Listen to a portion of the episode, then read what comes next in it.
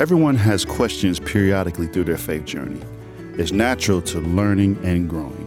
As a community, it's beneficial to ask these questions of each other and discuss them together because there's a strong chance that someone else is wondering too and that someone else has wondered in the past. We can learn together from each other. Today, we'll continue this practice by looking at some of the matters you've told us are pressing for your faith right now. Together, we'll discuss the life of faith, looking at our personal faith development discussing how we can live faithfully in the world even when division and disagreements are daily struggles, and remembering our calling to share the gospel message and how we can respond biblically when that message is challenged. Stay tuned. Welcome to Groundwork, where we dig into Scripture to lay the foundation for our lives. I'm Scott Hoezee. And I'm Daryl Delaney. And Daryl, we are uh, grateful here at Groundwork and uh, at Reframe Ministries to get questions from those who listen to our program. And uh, you send these in through the regular mail, through email, sometimes through our Facebook page or other avenues. But we're always happy to get those questions, and we're going to be looking at some of the ones that have come in recently. I think it's really cool to somehow assist people in their walk with God. And you actually have been contributing quite a bit. And we gather those things and we want to make sure that you know you're heard. We want to make sure that we can fan the flames, attend the gift of God, which is your faith. And anything we can do to encourage would be great. So I'm glad that we could do these kinds of episodes. And our producer gathers up these questions and then kind of groups them uh, because uh, inevitably you get questions that are, are related to each other. And so in this first part of this program, Daryl, we're going to talk about some questions of, of some who have requested the how can I develop a daily cadence or a daily rhythm for meditation? And someone else uh, talked about you know, how can I improve my prayer life? Uh, and yet another person said, uh, you know, I, I really want to understand better how best to do a daily walk with God. So we're in the area of prayer, meditation, devotion, regular rhythms of life, and that's what we want to talk about in this first part of this program. Spiritual disciplines. Okay. Yeah. So there are patterns of these things all over Scripture. Um, as far as uh, meditation and, and daily walk with God, prayer life, we're actually seeing that even in Genesis, where God will come down and walk with Adam in the cool of the day and have fellowship with him. And constantly, because our God is relational, he wants us to fellowship with him. And we even see that in Jesus' rhythms and Jesus' patterns. Um, we see him walking around, we see him praying, we see him stealing away. We also have seen different opportunities where structured and unstructured prayer life is happening with the disciples. Yeah, and I think that's an important point you make, Daryl. So we can think of a passage like this from Mark 1. You know, in Mark 1 and 2, Jesus' ministry, it takes off like a rocket. Uh, yeah. uh, but Jesus also needed time for himself. So uh, Mark 135, very early in the morning while it was still dark, Jesus got up, left the house, and went off to a solitary place where he prayed. You know what's interesting, Scott, is that he came back with this focus – even though the disciples were wondering where he was. I love the fact that Jesus comes back with pretty much marching orders. I think that sometimes when we go to prayer, if we take those times early before the kids are waking up, early before we got to go to work, early before the day gets rolling, then God can give us a focus there. I think there is a pattern there. I also seen a pattern in the Apostle Peter yep. in the book of Acts, it says that he prays three times a day. That's his custom. And that's actually when he got the vision of the animals. And God says, don't call these unclean because he's getting called to the Gentiles. But that happened during his regular practice of praying three times a day. Right. So there is structured time, but there's also unstructured time. Right. And that may have been a practice that went back to Judaism, praying three times a day. But right in Acts 10, when Peter has that significant vision, it happens during one of his regular prayer periods. So we definitely want to carve out that focus time, Daryl, to read scripture, to pray, to listen to the Spirit's prompting. There's also in Jesus the example that he was praying all the time. And now I'm thinking about John 11, right before the raising of Lazarus from the dead, right? Lazarus is dead. They're at the tomb. And in verse 40, Jesus says to the people, Did not I tell you that if you believe, you'll see the glory of God? So they took away the stone. Then Jesus looked up and said, Father, I thank you that you have heard me. I knew that you always hear me, but I said this for the benefit of the people standing here, that they may believe that you sent me. So Jesus is praying as he goes along, too. So, yeah, he does withdraw to a solitary place and has that focused time, but that's not where his prayer life ends. His prayer life goes as he walks along before everything he did. He's praying to the Father, he's in communication with the Father constantly. So praying was so constant for Jesus, it pretty much could have been his breathing. He prayed so much the disciples asked him, Could you teach us how to pray like that? Mm-hmm. And these are guys who pray all the time, but because of the way Jesus did that, he actually inspired them to want to pray even more.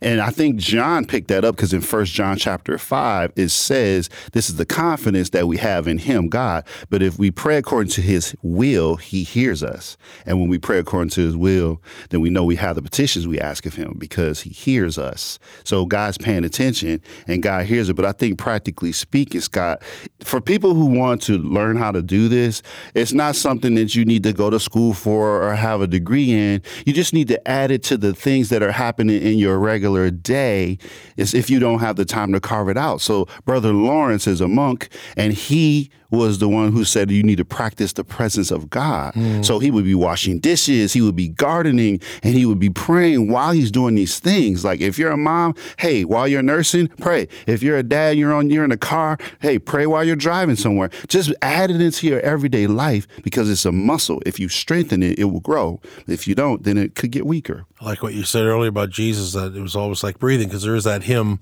uh, that some of us know. There's a line that you know, as I breathe, I pray. Uh, which reminds me of Paul at the end of First Thessalonians. Paul's just firing off some advice to the Thessalonians, yeah. and he says, "Rejoice always, pray continually, Give thanks in all circumstances, for this is God's will for you in Christ Jesus. So pray continually. Yeah. It is like respiration, it is like breathing. So, yeah, it is important to carve out dedicated time, and it's important to know that we're always in the presence of God. As you're just saying, we're always, uh, as the old phrase says, the coram Deo, we're always before the face of God. God's always got a listening ear. The Holy Spirit's always ready to wing even our shortest little prayers while we're driving down the freeway, brings them right to Jesus, who brings them right to the Father. So that's all really important.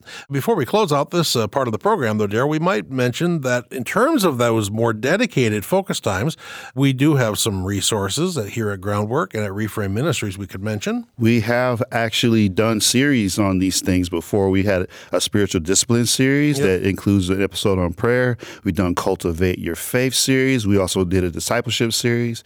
And we, we have Bible studies that we produce that accompany people and help them in their ideas that we've done in programs as well. Uh, groundworkonline.com. When you listen to us online, uh, you can have access to the Bible studies that we make available. And of course, uh, Reframe Ministries also does the daily Today devotional, very short, but a meaningful time. Yeah. Uh, so there's lots of other resources that are out there for those focus times, but also to carry you through ordinary times of practicing the presence of God, as you said, Daryl. So that is all very, very important, and it really lays a foundation for our lives and, and, and roots us spiritually. But of course, the world in which we try to live faithfully is not always an easy world, and uh, we know that to be true these days as much as ever. So we're going to think about that in just a moment, so stay tuned. We're glad you've joined our groundwork conversation. If you're enjoying today's discussion and want to download or listen again, you can find the audio podcast and transcript for this episode on our website, groundworkonline.com. Want to dig deeper? You can also find episode guides and blogs available to supplement your study. Curious about another episode or series we've mentioned? Search our episode library to find hundreds of conversations about God's Word and what it means for God's people today. Add your voice to our groundwork conversation by visiting groundworkonline.com and thank you. Support from listeners like you makes groundwork possible.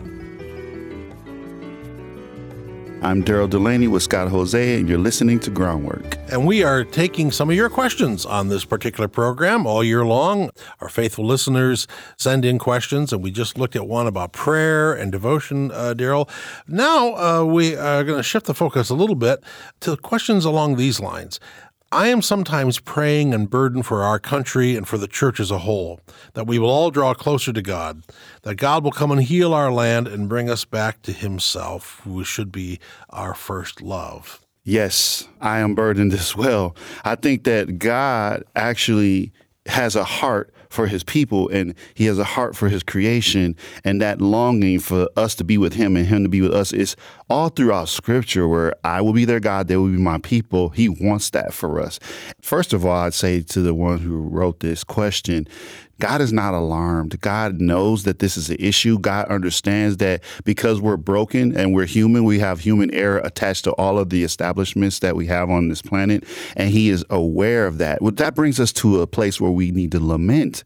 And lament, if we look at it biblically, we see it in the Psalms, we see it all over. We hold up two truths God is good and the world is broken. God, please make this make sense to us. And this is where your prayer begins. Like, God, this is sad. This makes me angry. This breaks my heart. But I know it breaks your heart more because you care about all this stuff. Similarly, another person wrote, you know, we're so divided among social, theological, gender, cultural issues. How can I walk so my life brings light to dark places? And we want to talk about that as well. But you're right. Scripture is nothing if not realistic. Yeah, God is good. And since Adam and Eve sinned, the world's often been a mess. And Israel was often a yeah. mess. And the church is often a mess. And I think, you know, we need to consider all of those things when we look at the current divisions in our world. We both live in the United States, so we know what a mess the world's been through the pandemic and there was plenty political turmoil even before that. And we also know that in the United States, we have a, a, habit of thinking that maybe we once were a Christian nation, and so we have to become a Christian nation again. How can we make the whole nation Christian? And I think on that score, it's right to be concerned about whatever country we live in. And we have listeners from probably all over the world. So, right. whatever country you live in, you need to be concerned about it. And there's a great biblical example of this, Daryl, in Jeremiah, Jeremiah 29, where God dictates a letter for Jeremiah to send to the exiles who are living in Babylon, right. of all places. So, they've been exiled to Babylon. And yet, God has some interesting things to say. He says, uh, pray for the peace and prosperity of the city because when you pray for that and it prospers, you too will also prosper. And if that place was so bad and so inherently evil, I don't think he would have told Jeremiah to buy a field there and hang out there because there's a specific time where he was called to actually live in that area and thrive there. But I think that it's important for us to understand that the question is, how can I walk so that my life brings light to dark places? And the Bible calls us in 2 Corinthians 5 ministers of reconciliation right. and ambassadors for Christ.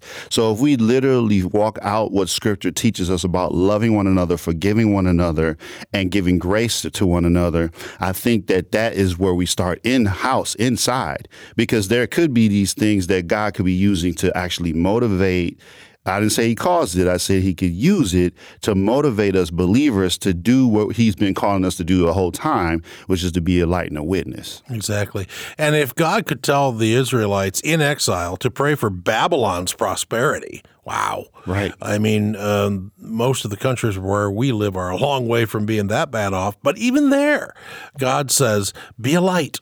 Be a light in Babylon, even. Don't wish for its destruction. In that Jeremiah 29 passage, Jeremiah goes on to say, There are some false prophets among you. And what were those false prophets saying? Destroy Babylon, resist, you know, make, make life miserable for the Babylonians. And God says, I don't want you to do that.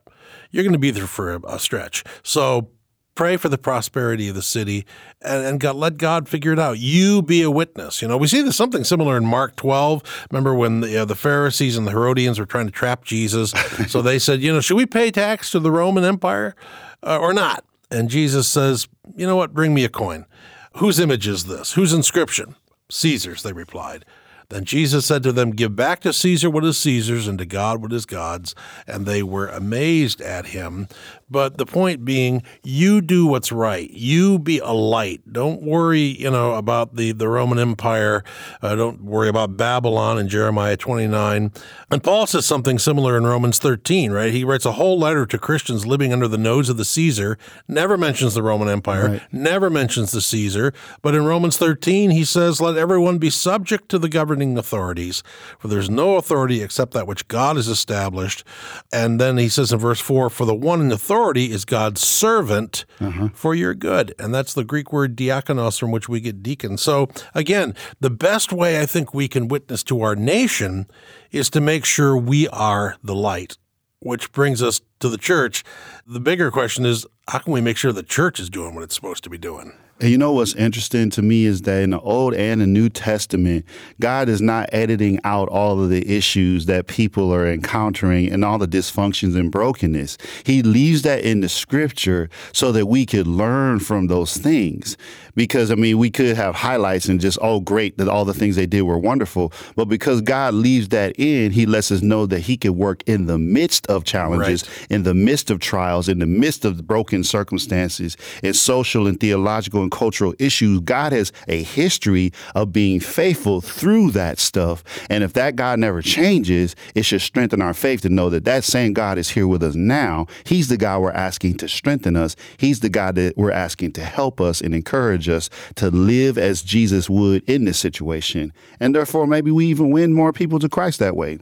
Well, exactly. Uh, bear the fruit of the Spirit. Galatians 5. Paul says, look, bear the fruit of the Spirit, keep step with the Spirit. And I think, Daryl, uh, in recent times, we could say that unfortunately, we would probably get most people to agree the church has not done very well with this. Through the pandemic, through all the turmoil, the church has sometimes torn each other apart. We haven't been kind. Right. We haven't shown goodness. We haven't shown patience, peace, joy, love, the fruit of the Spirit.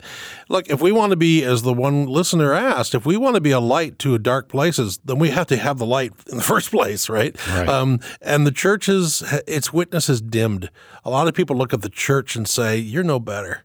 In fact, sometimes you're worse than the, the, secular society, the way you people go after each other and tear your pastors down and tear at each other you know, as Paul said somewhere in the New Testament, stop devouring each other. Devouring one another. You know, you can't bring light if you don't have the light yourself. So start at home in the church. Make sure we're bearing the fruit of the Spirit, and then we can bring that light out to the larger culture. God, you're right, Daryl. God cares about the whole world, but in the New Testament era in particular, He wants to start with the church, right, and then go out from there. I think it's really honorable. Whoever wrote this, I think they're interested in growing their faith. They're interested in, in, what it means to be a light and a witness. I think that's really uh, spiritually mature and, and actually a good thing. I think we we just want to make sure that we mention that we will continue to revisit that as we study God's mm-hmm. word each week. But in just a moment, we want to dig into scripture and address one other person's question about evangelism and sharing the gospel. So stay tuned for that.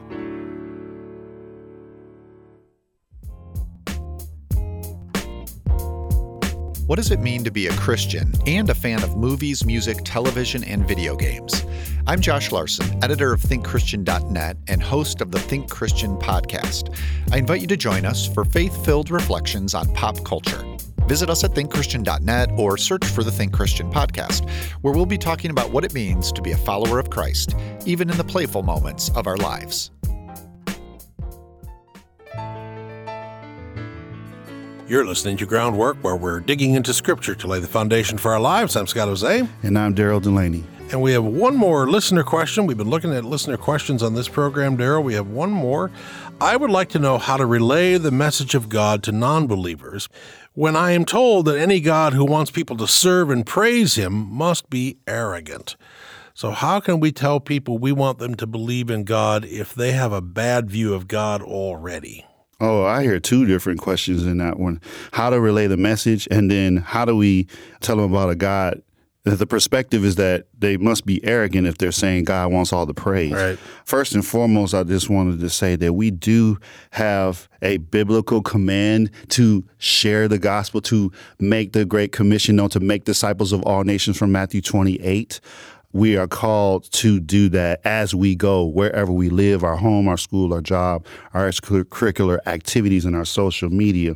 But I feel like I don't want us to get caught up in arguing or selling or trying to convince folk because the Bible, first and foremost, says we shouldn't be quarreling about these things, mm-hmm. but we're actually testifying. And if we're overcome by the blood of the Lamb and the word of our testimony, your story cannot be refuted, Scott my story cannot be refuted. Exactly. It's my experience. And so, mm-hmm. therefore, I can tell what God has done for me in a way that is not combative, that is not argumentative. They're not trying to sell it or make people believe it, wrestle people to the ground. That's not what it's about.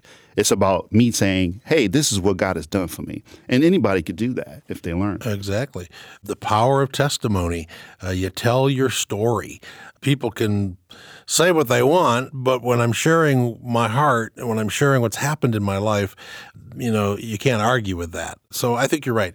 We just tell what we know, we tell what we love. But the Bible tells us that even when we do that as well as we can, there is going to be resistance. I mean, Jesus predicted it. Uh, they persecuted me. They're going to persecute you. They're not going to buy everything that you say.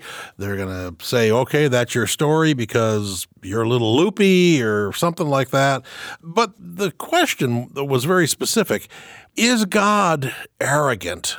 When he asks us to serve him and praise him? It's a very interesting question that we, we just kind of deal with a little bit. C.S. Lewis thought about this. Why is God, particularly in the Psalms, forever asking to be praised? Isn't that vain? I mean, if, if you work with somebody, Daryl, or if I work with somebody who all week long is saying, "Hey, hey, tell me what a good job I did. Hey, tell me, tell me you like my sweater. Hey, tell, tell me, you know," um, if they're always sucking around for praise, this is a very annoying person. seems a little shaky, seems a little arrogant, full of himself. Well, why isn't God that way? Because that's exactly what God does in the Bible. Well, C.S. Lewis says the problem is not God's problem, but it's our problem. Right. We just we don't have good spiritual eyesight. I think too that in the analogy you just said about the person who's at your workplace or whatnot, the reason why they're seeking that praise is something there's a void there that they're trying to fill right. that, maybe makes them validated, maybe does something for their self esteem or whatnot, and, and, they need attention. Psalms 24 says, The earth is the Lord's and everything in it. If He is the God, and Abraham Kuyper said that there's not one square inch on this universe where God doesn't say that's mine. So if we're returning back to God, what is due Him, He deserves all the glory, honor, and praise. He is worthy of the glory, honor, and praise. We can't take the creation's mindset and pin it on God and say that's who He is. That's backwards. We actually have to uh, adopt His attitude, his heart, his nature that is generous, that is giving, that is not self seeking, because he taught us that's what love was in 1 Corinthians 13. Exactly. Love is not self seeking. My uh, teacher, John Stek, uh, riffed off of C.S. Lewis a bit and said, you know, let's imagine a, a single mom raising her son, Charlie. And this mom works herself you know, 60 hours a week. She's a secretary by day. She scrubs toilets in an office building by night, all to scrape together enough money to give Charlie a good life, to save money for Charlie's education, maybe go to college. But then suppose Charlie is just sort of a ignorant clod of a human being and, and he doesn't note his mother's efforts. He squanders the gifts that she gives to him, spends his time with all the wrong people. Well, what if this goes on for years? And what if this mother sits Charlie down one day and said, Son, I deserve better than this from you. Yeah. A little gratitude is all I ask for. You could say thank you once in a while. Would you look at that mother and say, wow, what a shallow, vain person? She must be arrogant. No, you'd say, Charlie, it's only fitting that you would thank a mom like that. And that, my professor said, that's what God's like. If we could see every day, Daryl, everything God gave us, nobody would have to tell us to give thanks. We'd be doing it. Because we'd see it right? Psalm 107 uh, rehearses the whole history of Israel. And it begins in verse 2 Let the redeemed of the Lord tell their story. And then they tell the story. And then it ends with, in verse 43 of Psalm 107, Let the one who is wise heed these things and ponder the loving deeds of the Lord. We give thanks to God because it's the only right thing to do. Worship is also worthship. God oh, is yes. worthy that's a beautiful thing too. And I think it's powerful for us to be reminded that praise and honor and glory belong to God and we return to him what is his. And it's not ours to keep, it's not ours to hoard, but it is belonging to him. But the last thing I was thinking about too was the fact that the person who came against the one who asked the question and said that God must be arrogant, there's some opposition there in the opportunity that we're trying to share our faith. Exactly. So uh, just let you know that because Jesus says in John, the world hates us, mm. they hate him and they hate us because we're his servants. We're going to endure opposition. It's not going to be easy. It's not supposed to be easy, but we still have to be faithful to testify into what God has told us. Being faithful, telling our story, that's all we can do, and we pray for the Holy Spirit to do the rest. Thanks be to God. Well, thanks for listening and digging deeply into Scripture with Groundwork. We're your hosts, Scott Hoezee and Daryl Delaney. We hope you'll join us again next time as we continue to dig deeply into Scripture to lay the foundation for our lives. Connect with us at our website, groundworkonline.com, to share what groundwork means to you, or ask questions, or tell us what you'd like to hear discussed next on Groundwork. Groundwork is a listener supported program produced by Reframe Ministries. Visit reframeministries.org for more information. Our recording engineer is Dot Morris, and our post production supervisor is John Reeder. Our senior producer is Courtney Jacob.